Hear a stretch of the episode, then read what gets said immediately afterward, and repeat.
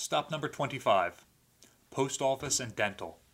The ship was designed to be home to over 2,000 sailors, and these sailors would have stayed on the ship for months at a time. Yes, the sailors do get some shore leave, but, especially during World War II, these breaks were few and far between. The ship needed to be a floating city to be able to provide for these sailors. You might have already seen some of the amenities provided to these sailors, such as the barber shop or television studio. But this post office was one of the most consistent morale boosters.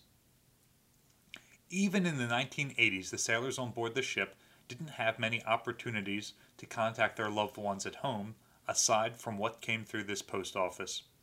Mail was often brought to the ship from other ships, and most sailors would agree that it didn't come often enough. Around the corner from the post office, you'll find the ship's dentist office. The first compartment was for preventative dental care, hygiene, cleaning, and x rays. Here, they would also give instruction on proper care of teeth, such as brushing and flossing. The next area is for dental restoration, dental fillings, and other more invasive procedures. This was usually done by the junior officer. The next compartment is for dental surgery, such as jaw reconstruction or major tooth extraction, and for the fitting and installation of dentures. Lastly, the dental lab is where the making of partial and complete dental fixtures happened. In this office, the personnel dental records were kept and maintained, as well as reviewed by the doctors for routine and emergency procedures.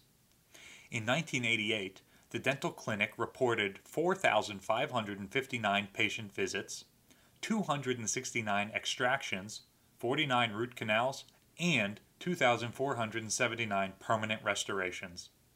Dental had a senior dental officer, a junior dental officer, and between four to six dental technicians.